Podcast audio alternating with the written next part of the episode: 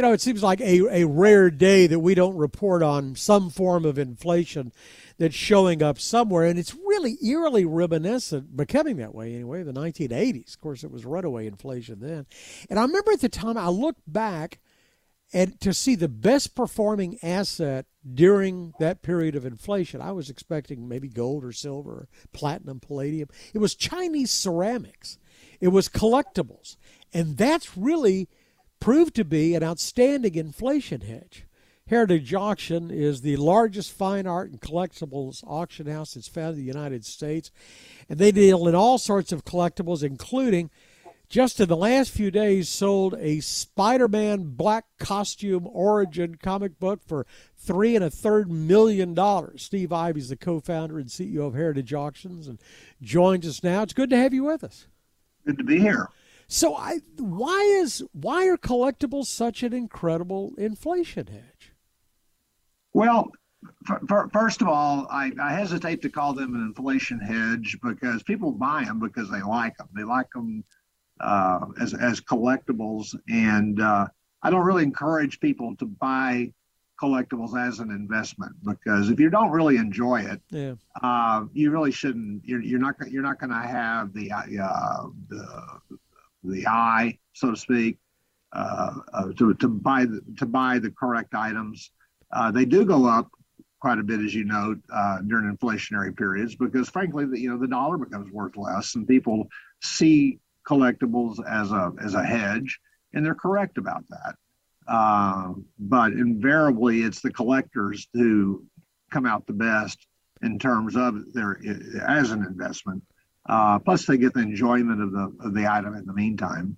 Well, it is. I mean, I can see it's a lot more enjoyable if you if you like comic books to have a Spider-Man, or you also sold a, a Superman for three mil, over three million dollars. I think the highest ever an action comic, and that must be a lot more satisfying than being able to stare at a, you know, a silver coin or something. Well, I don't know. It depends on what the silver coin is. If, if it's a silver, if it's a silver coin that's you know just worth its value in silver, I would say yes. That's essentially a commodity. If it's a rare silver coin, then you have the same kind of pleasure you might get from owning a, a, a comic book or any other traditional collectible. Why does auction work? Why not? I mean, why not not just buys and sells? I saw I saw a story the other day. I think the the, the most expensive home in the United States was is going to be put up for auction. Why does auction work rather than just a straight sale? Well, for one thing, it's much more efficient. You know, you're only in, in an auction, particularly assuming it's an unreserved auction, you're only paying you know one increment above what the what somebody else is willing to pay. Whereas you're whereas if you buy it from a dealer or another party, then you're paying a price that has been set by the other party, not by the market. That makes a lot more sense. And actually, I guess that's, in a sense, that's what you're seeing in the stock market too. That's true. It's it's, it's what a willing payer will will will will pay a willing buyer at that particular point in time. I mean, a willing seller will pay a willing uh, buyer at that point in time. Well, uh, so you founded um, uh, Heritage in, in, in the mid '70s, and and we see periodically these, you know, about all sorts of incredible prices that are paid on collectibles. But during that time, you've grown. I mean, and it's not just Dallas. You're in New York and Beverly Hills and London and Paris and Geneva and Amsterdam and and Hong Kong. Is the marketplace?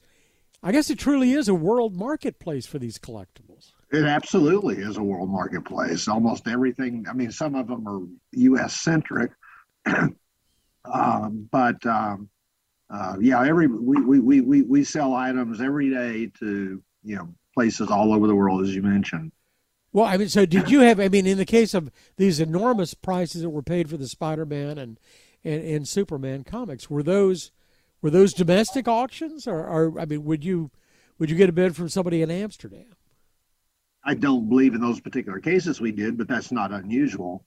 I mean, we have, you know, uh, liter- literally probably 30, 20 to 30% of our sales uh, are international, and and uh, that number is growing as the middle class or the middle classes, you know, expand in other countries. There's a lot more people that are collecting. And there's demographic trends within those trends.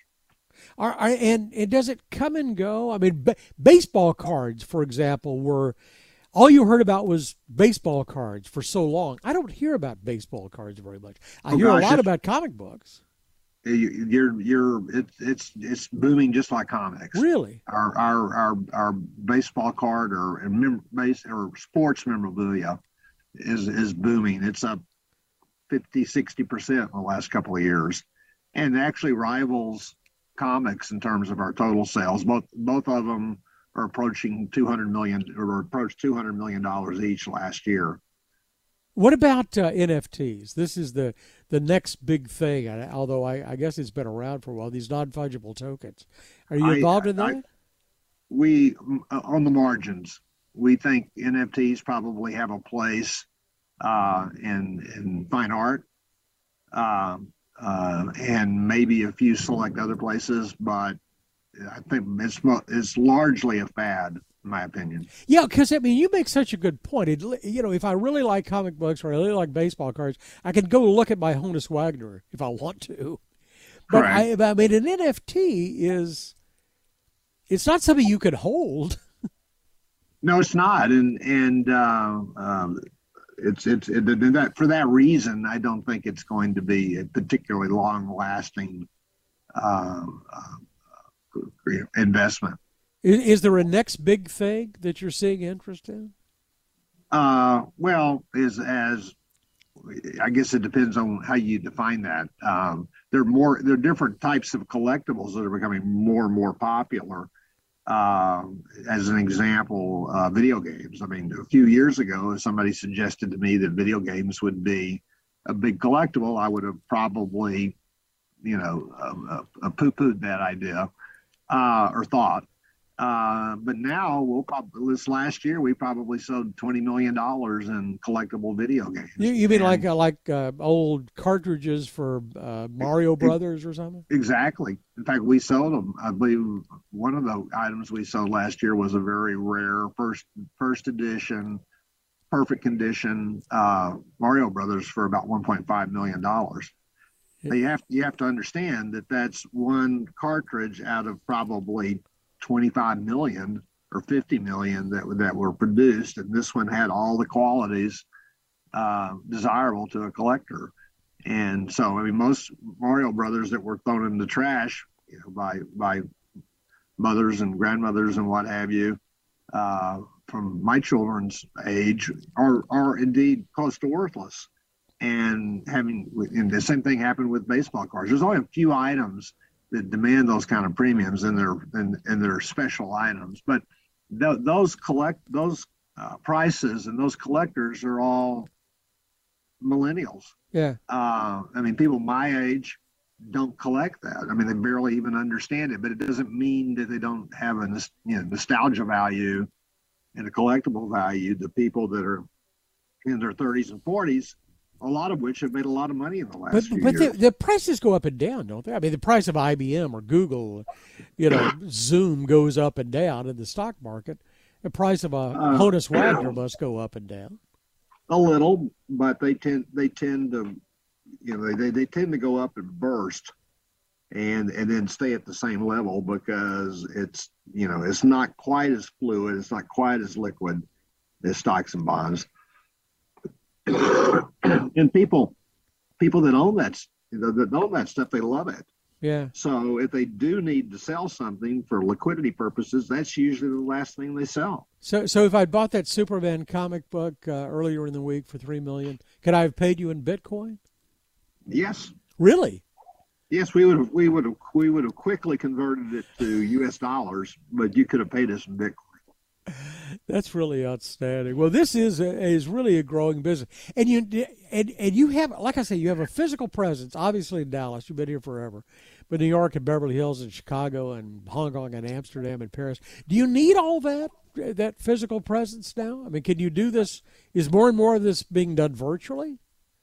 Um, well, the sales are being done virtually, um, and we, we but and we we use we use our other offices to uh, uh, display the items.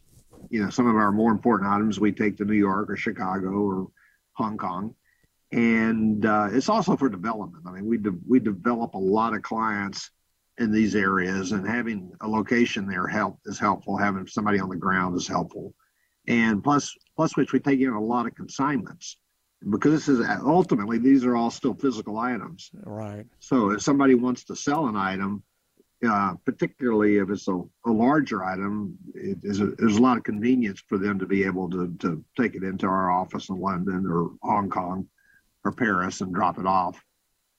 Well, you have really, uh, uh you really made a, a, name for heritage auctions. I, like I say, I, I remember our, our old friend, the late Peter Max, used to come in and love to, love to hit heritage auctions and have, have sales. Uh, remarkable job, Steve Ivy. Thank you very much for the time.